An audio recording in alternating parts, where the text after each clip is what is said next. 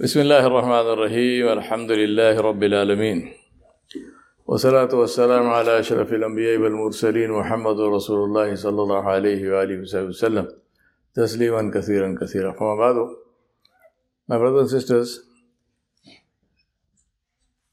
in a world where you can be anything, be kind. In a world where you can be anything, be kind. And that is the third quality of winners that I want to talk to you about. And in that context, let me tell you another beautiful story. Stories are a nice way to learn because they're interesting and they stick in the mind and so on. These are all true stories. They're not. Uh, these are not, you know, imagine, imaginary stories. And this one again is about Abdullah bin Mubarak, rahmatullah alayhi, as I mentioned yesterday, one of the greatest of the Tabi'un scholars. He lived in Mecca and uh, he was known for his zeal for learning. And he was a contemporary of Sufyan al-Thawri, rahmatullahi and others. Now it is related that once he had a dream. He was sleeping near the Kaaba in Makkah in the Mataf and he had a dream. And this is a very famous incident and the scholars have often they cite this incident when they relate about sincerity and ikhlasun niyyah. So in his dream he saw two angels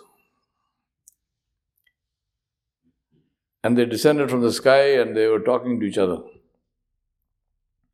So one angel asked the other one, Do you know how many people came for Hajj this year? So the other said, About 600,000.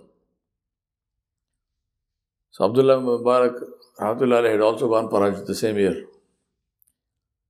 So then the first angel said, Do you know how many people's Hajj was accepted? So the second angel said, I wonder if anybody's Hajj was accepted. He said, most likely nobody's Hajj was accepted. So now, so now Abdullah Mubarak is seeing this in his dream. And these are the Ruyatul Haq. Allah subhanahu wa ta'ala shows these dreams to people he loves. So Abdullah Mubarak is shocked. He also went for Hajj and this angel is saying nobody's Hajj is accepted. So he thought to himself, so many people came from all over the world and they went through all these difficulties and so on, and crossing rivers, jungles, deserts, mountains, and suffering. And yet, nobody's Hajj is accepted. I mean, even there, all this effort was wasted. And he says, no, this is, well, it sounds doubtful because Allah subhanahu wa ta'ala does not waste anybody's effort.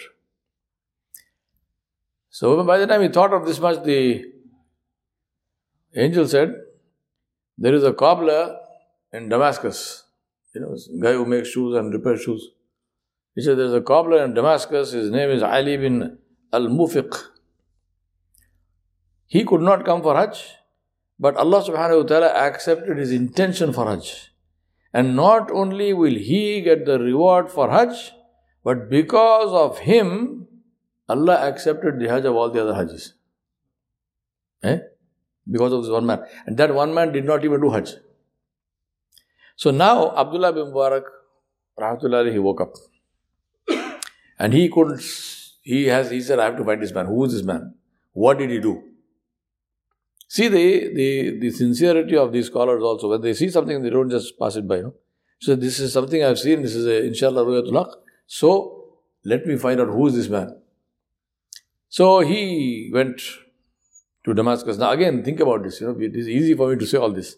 But he did not catch one Syrian Airways flight or something. No, these are walking. These people are, they are walking or they are riding a camel or a horse. I mean, and Mecca to Damascus, when you go home, do the, do a Google thing. Mecca to Damascus, how many, how many kilometers it is? It's almost a thousand kilometers. So he went to Damascus. Now when he got to Damascus, he went around. How do you find one man? He, all, all he knows is the name. So he's going, obviously those days populations also were, were smaller, less, and people were more connected to each other. So all of this was there, but still. So he went from town to town, place to place, uh, in Damascus, but you know, mahalla to mahalla. And finally, people they said, Look, that is the house of this man, Ali bin al Mufiq. So, Abdullah bin Mubarak, he knocked on the door, and this man opened the door, and he said, uh, What's your name? He said, My name is Ali bin Mufiq. So Abdullah bin Mubarak asked him, he said, What do you do? What's your work? He said, I am a cobbler. Then Ali bin Mufiq asked his name, the stranger who came looking for him. Now, Abdullah bin Mubarak Rahmatullah was a very well known person, very famous everywhere uh, as a scholar. So, when he told him his name, this cobbler was shocked. He said, Subhanallah, you have come to me to meet me? He's one of the greatest scholars of the time. He said, You can meet me? What happened? So, Abdullah Mubarak, Abdullah said, Well, I'll tell you, but tell me, have you done Hajj? So the man started crying. He had tears in his eyes. He said, Why are you crying? He said, Because for 30 years, I lived in the hope of doing Hajj. 30 years. And every year I used to, he said, I'm a cobbler, what do I make? I don't, I make hardly any money. So he said, every year I used to save a little bit. And in 30 years, I saved enough money to go for Hajj this year. But it was not Allah subhanahu wa ta'ala's will, so I could not go. Now, Abdullah Mubarak is getting, Rahmatullah is getting more and more you know, puzzled. What is this whole story? This man says uh, he waited 30 years, he had the money and everything else, he did not go. What is the reason? So he asked him, he said, why, uh, why is it that you could not go for Hajj? And he says that when he was talking to the scholar, in his heart he felt a nur. He felt a sense of purity and he felt that this man is speaking the truth. You know, Alhamdulillah, Allah subhanahu wa ta'ala gives this basira to people who are connected to him. So he asked him, he said, Why did you not go for Hajj? So this scholar didn't say, he said, This is the will of Allah. I could not go. So Abdullah Mubarak said, Yes, I know it is the will of Allah, but what happened? What are the circumstances? Tell me the story. So when he you know, pestered him and he's a great scholar and so on, this man also is feeling embarrassed. How do I not tell him? And so he said, I collected all the money and everything else. And then, you know, as this is the custom, even today, even here, but in our lands it is even more a custom. So before you go for Hajj, you go and meet everybody and you take the rukhsa, you, you know, say, I'm going and please forgive me if I did something for, against you and so on, so on. All this. So he said, I went around to all my relatives and so on. So on. Uh, finally, he said, I came to my neighbor. And I knocked on the door. My neighbor opened the door. And uh, I wished him and I told him I'm going for Hajj. My neighbor gave me dua and so on. And I realized, he said, I smelled some roasting meat. Very nice, delicious smell of roasting meat. And I realized that my neighbor is, they're going to sit for dinner. And I thought, as it is our custom, when somebody comes to your house at dinner time, you tell him, please come, have eat with us. But this man didn't say it. The neighbor did not invite him to eat. So Abdullah, this uh, Ali, Mo, Ali Mofiq, he said, I was very puzzled. I said, why is he not inviting me? I go to your house, you don't invite me. What is this? So he said, I asked him, I said, what? I'm sorry, he said, I am have to ask you, Why? you are sitting for dinner, I get this nice smell of, uh, you know, nice meat, but you are not inviting me for dinner. So the neighbor said, he said, never had tears in his eyes. He said, I am very sorry, I cannot invite you. I cannot invite you. He said, why? He said, because what we are going to eat is not permissible for you. Now, this is very strange. Yeah, this is not like our friends here who, when I go to their house, they say, uh, This chicken don't eat. But he will eat. Yeah, so, this is like we have two different religions. But I, uh, I still appreciate the fact that you prevent me from eating the chicken which is not hand slaughtered. But why are you eating it? You have the same God, no?